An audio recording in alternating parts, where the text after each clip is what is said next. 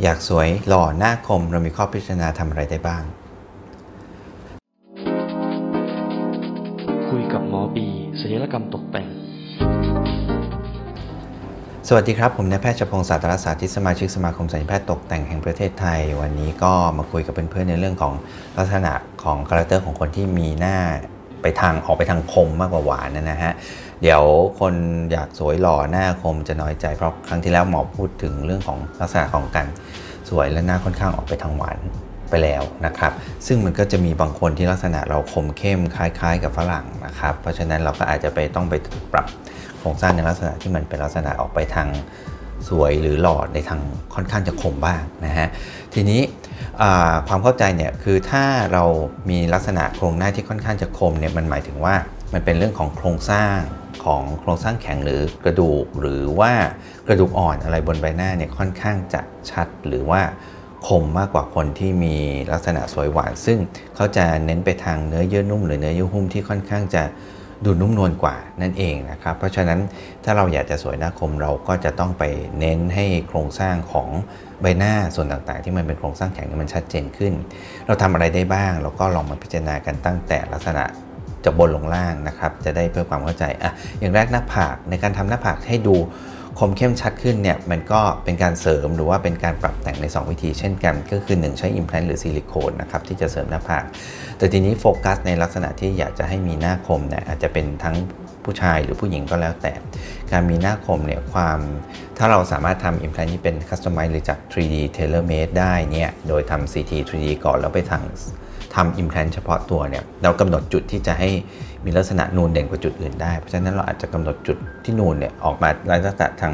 เหนือคิ้วลงมาสัก1ส่วน3ด้านล่างมากกว่าที่จะเป็นโหนกนูนอยู่ด้านตรงช่วงกลางๆเหมือนลักษณะของการสวยหวานอย่างนี้ มันเป็นการดีไซน์นะครับ เพราะฉะนั้นปรับได้นะครับในลักษณะอีกอันหนึ่งก็คือการฉีดไขมันไมโครเนี่ยก็ ในลักษณะการฉีดให้มันเพื่อจะเสริมหรือให้มันหนกรูมากกว่าการที่ทำให้ผิวเรียบธรรมดาเนี่ยเราอาจจะเน้นไปในจุดที่เราอยากให้มันคมเข้มขึ้นก็คือในช่วงที่มันเป็นลักษณะเหนือหนกคิ้วขึ้นไปซึ่งช่วงนี้ในหนึ่งส่วนสามด้านล่างนี่มันจะเด่นกว่าด้านบนนิดหนึ่งนะครับ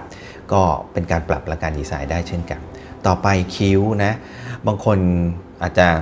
คิ้วตกนะครับแล้วก็อาจจะต้องมายกคิ้วแต่ในตำแหน่งเนี่ยตำแหน่งถ้าจะเป็นลักษณะของคนที่เป็นหน้าคมเนี่ยการยกตำแหน่งคิ้วเราโฟกัสเนี่ยเราก็จะไม่วางในจุดที่ค่อนข้างจะสูงเป็นนั่นในลักษณะของ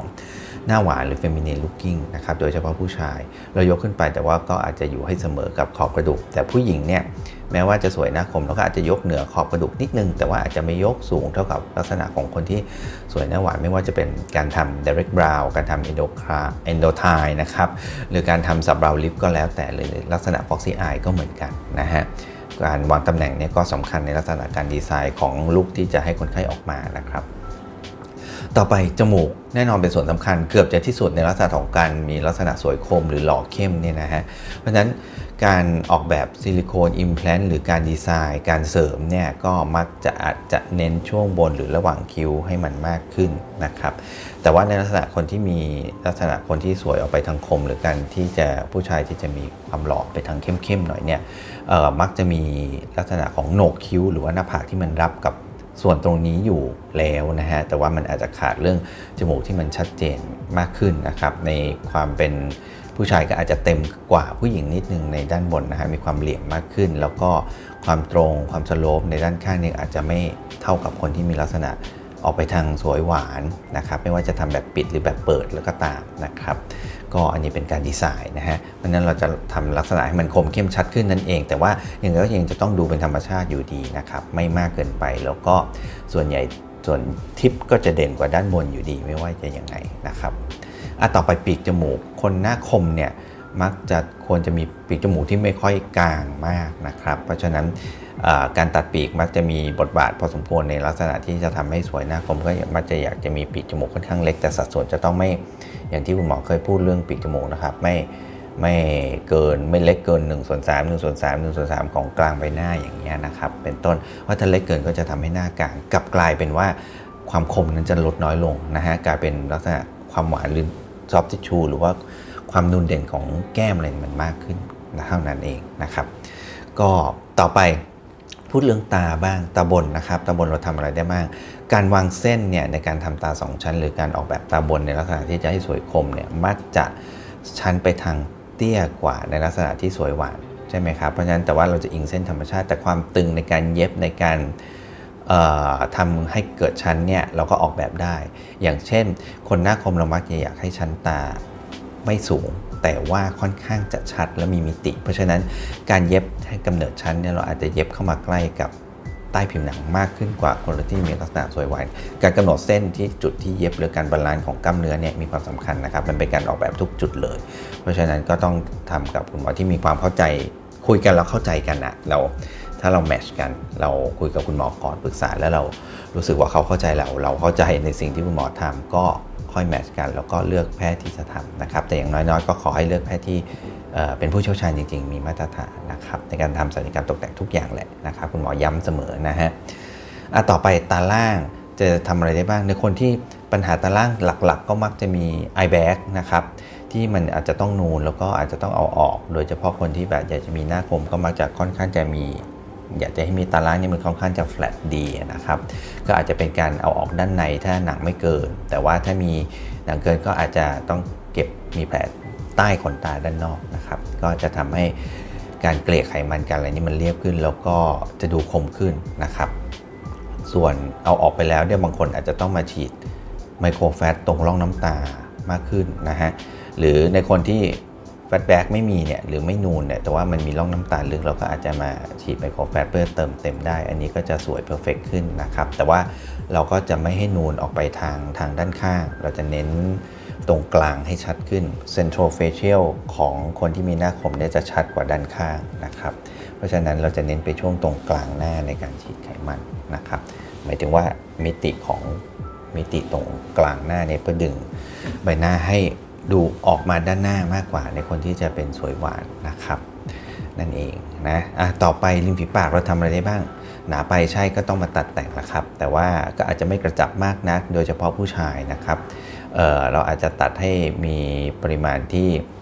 ความหนาอะไรนี้มันดูเป็นธรรมชาติพอควร แล้วก็ไม่โค้งเป็นเส้นกระจับหวานมากนะครับ โดยเฉพาะคนที่หน้าคมแล้วก็ผู้ชายควรจะมีริมฝีปากที่ค่อนข้างจะเต็มมากกว่านั่นเองนะครับ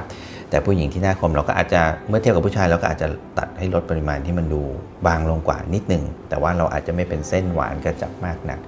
นะครับ ก็ต้องรับกับสัดส่วนของความคมของเขาด้วย ซึ่งเขาอาจจะมีคางที่ค่อนข้างจะชัดเจน หรือจมูกที่ค่อนข้างจะชัดเจนอยู่นะฮะส่วนในคนที่ปากบางมากไปจริงๆเนี่ยการใช้ฟิลเลอร์หรือ micro fat มาเติมเต็มให้มันเพื่ออิ่มแบบธรรมชาติธรรมชาติ หรือว่าปากอิ่มหน่อยๆเนี่ยมันก็ ในจะเห็นว่าอย่างโดยหน้าฝรั่งเนี่ยการที่มีปากอิ่มเนี่ยเขาก็อยากจะได้กันนะครับในลักษณะที่สวยคม เพราะฉะนั้นริมีปากอิ่ม แล้วก็ดูอิ่มเอิบ แต่ไม่มากเกินไปเนี่ยก็ match เหมือนกันในคนที่มีลักษณะสวยคมนะครับ ส่วนไปส่วนต่อไปก็คือใบหน้าใบหน้าอาจจะพูดไปถึงเรื่องของความหย่อนคล้อย ซึ่งพอมันมีความหย่อนคล้อยมากขึ้น หน้ามันจะดูกลมมากขึ้นนะครับ ก็อาจจะต้องมาเก็บให้เร็วขึ้นนั่นเอง ไม่ว่าจะเป็นการดึงหน้าแต่ละระดับกลางล่างหรือใต้คออะไรเป็นต้นนะฮะซึ่งก็อาจจะเสริมด้วยไมโครแฟตที่หน้าผากและตรงใต้ตาหรือว่าด้านตรงกลางในเพื่อดึงให้มันชัดขึ้นอย่างที่คุณหมอบอกส่วนกรอบหน้าแล้วก็เก็บให้คมขึ้นหรือว่าเร็วขึ้นนะครับ ก็มันจะทำให้ลักษณะความคมเนี่ยมันชัดเจนขึ้นนั่นเองนะฮะส่วนใต้คางเนี่ยก็เราก็อาจจะต้องมาดูดเกลี่ยไขมัน ถ้าคนในคนที่มีมีเบลจิ้งมากนะฮะเพื่อให้มุมคอและใต้คางชัดเจนขึ้น ซึ่งเราก็จะพิจารณาเป็นเป็นรายๆไปนะครับ ว่าเราจะทำอะไรให้มันเหมาะสมกับหน้าเขาแล้วก็ยังดูเป็นธรรมชาติของเขานั่นเองนะฮะคาง คางเป็นโครงสร้างกระดูกส่วนแข็งเหมือนกัน เพราะฉะนั้นจมูกคางเนี่ยในคนที่แบบอยากจะมีความสวยคมเนี่ยเพราะฉะหรือสายฝอเนี่ยตรงนี้มันค่อนข้างมันจะชัดเจน ถ้าคนที่มีคางเล็ก หรือว่าคางถอยไปข้างหลังเนี่ยมันอาจจะดูไม่มีพลังโดยเฉพาะโง่เฮงด้วยนะครับ อาจจะต้องมาเสริม ซึ่งก็อาจจะต้องใช้ชินอิมแพลนหรือว่าถ้าแบบมันนิดเดียวมันน้อยๆเนี่ยเราอาจจะใช้การฉีดไขมันเติมจุดบุ๋มจุดบางจุดได้นะฮะแต่ว่าถ้าลักษณะที่ยาวเกินไปบางคนก็จะต้องมาตัดหรือว่ามามามา กรอบางคนมันมันใหญ่เกินไปจริงๆนะฮะซึ่งก็ต้องแล้วแต่คนอันนี้ก็เป็นการออกแบบเช่นกันนะครับ การตัดกระดูกการกรอกระดูกก็ยังมีมีผลในลักษณะที่มันทำให้มนกลับมาเป็นธรรมชาติในลักษณะของสวยคมได้เช่นเดียวกัน ถ้าคนที่มีคางหรือว่าโครงสร้างที่มันใหญ่เกินไปนั่นเอง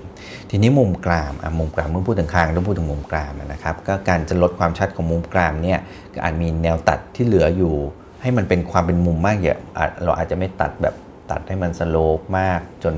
มันมันมันเป็นสวยหวาน อาจจะยังเหลือลักษณะของความเป็นเป็นมุมอยู่บ้างไม่เรียวเล็กขนาดสวยหวานอย่างเงี้ยนะครับ มันก็เป็นการออกแบบซึ่งอาจจะออกแบบร่วมกับการทำ CT 3 มิตินะครับ ก็จะทำให้การออกแบบนี่มันชัดเจนขึ้นนะฮะแล้วก็เดี๋ยวนี้เครื่องมือมันมันมันดีขึ้นแล้วเราก็ทำแบบนี้ดีกว่านะครับให้มี CT กำกับด้วยมีมีตัวอะไรล่ะตัว Print 3D ในการ Cutting Guide มาหรือว่าเป็นไกด์ในการตัดเนี่ยมามาครอบกับกระดูกจากไฟล์ที่เราส่งไปทำเนี่ยมันก็จะทำให้การตัดเนี่ยออกแบบได้ชัดเจนขึ้นนะครับ มีรายละเอียดมากขึ้นนะฮะในบางคนกรามมันกรามมันเล็กแต่อยากจะสวยคมอย่างในฝรั่งเนี่ยก็จะโดยเฉพาะผู้ชายเขามักจะชอบใส่มีการเสริมด้วย implant ไม่ใช่ตัดแต่ว่าเสริมแทนนะครับ ก็จะมี implant ที่เป็น เราทำ custom made ได้เหมือนกันนะครับ อาจจะทำจาก CT 3D นี่แหละก็ส่งไปทำ custom made ด้วยอาจจะเป็นซิลิโคนที่มัน match กับตัวเราโดยเฉพาะเนี่ยนะฮะ ก็จะทำให้มันมีล็อกมีอะไรที่มันก็จะอยู่ดีกว่าในการที่จะใช้ซิลิโคนสำเร็จรูปนะครับ แต่ว่าซิลิโคนสำเร็จรูปสำหรับมุมกราม การเสริมมุมกรามมันก็มีนะครับ แล้วก็ฝรั่งชอบจะทำกันมากกว่าคนเอเชียนะฮะ ต่อไปหนกแก้มเมื่อพูดถึงโครงสร้างกระดูกทั้งหลายข้างมุมกรามแล้วก็จะต้องมีหนกแก้มหนกแก้มเนี่ยถ้ากว้างมันก็จะดูกลมใช่ไหมครับแล้วก็อาจจะต้องตัดลดขนาดกันเช่นกันนะฮะเพราะนั้นโดยเฉพาะในบางคนเนี่ยในทางตรงข้ามเนี่ยนอกจากตัดแล้วเนี่ยบางคนโดยเฉพาะช่วงฝรั่งเนี่ยเขาก็จะมีมาลาหรือว่าชีกโบนเนี่ยค่อนข้างจะน้อยนะครับน้อยไปก็อาจจะต้องเป็นการเสริมแทน ซึ่งอาจจะต้องใช้อิมแพลนที่มันเป็นซิลิโคน implant ที่เป็นเรื่องของการเสริมแก้ม ก็มีใช้ได้เหมือนกันนะครับ หรือจะทำ custom made ก็ได้เหมือนกันเช่นเดียวกัน เพราะฉะนั้นจะเห็นว่าโดยรวมเนี่ยเหล่านี้มันคือการออกแบบ เพราะฉะนั้นก็จะต้องพบกับแพทย์ที่เข้าใจในลักษณะของ look ที่เราอยากได้นะครับ look ที่เหมาะกับตัวเรา รวมทั้งเราเองเราต้องเข้าใจตัวเองด้วยว่า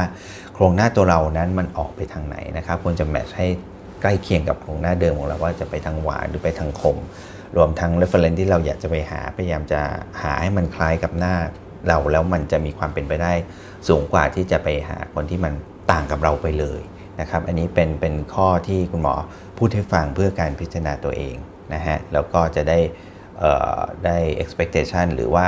ความคาดหวังได้ match หรือเหมาะกับความเป็นธรรมชาติของตัวเรามากที่สุด แล้วมันก็จะดูไม่หลอกนะครับ อันนี้ก็ถ้ามีอะไรก็อยากปรึกษาหรือถามคำถามก็ทิ้งคำถามไปใต้คลิปได้นะครับ แล้วก็เดี๋ยว ครั้งหน้าถ้ามีอะไรน่าสนใจคุณหมอจะมาพูดให้ฟังอีกนะครับเป็นเป็นเป็นคลิปหรือว่าเป็นความรู้อะไรที่ให้เรารู้เท่าทันสัญญกรรม แล้วก็ความปลอดภัยด้วยนะครับถ้ายังไงก็ฝากกดไลค์ กดแชร์ กด subscribe ด้วยนะครับ ถ้าคิดว่าคลิปของคุณหมอมีประโยชน์ดีนะฮะ ยังไงเจอกันโอกาสหน้าครับ สวัสดีครับ คุยกับหมอบีศิลปกรรมตกแต่ง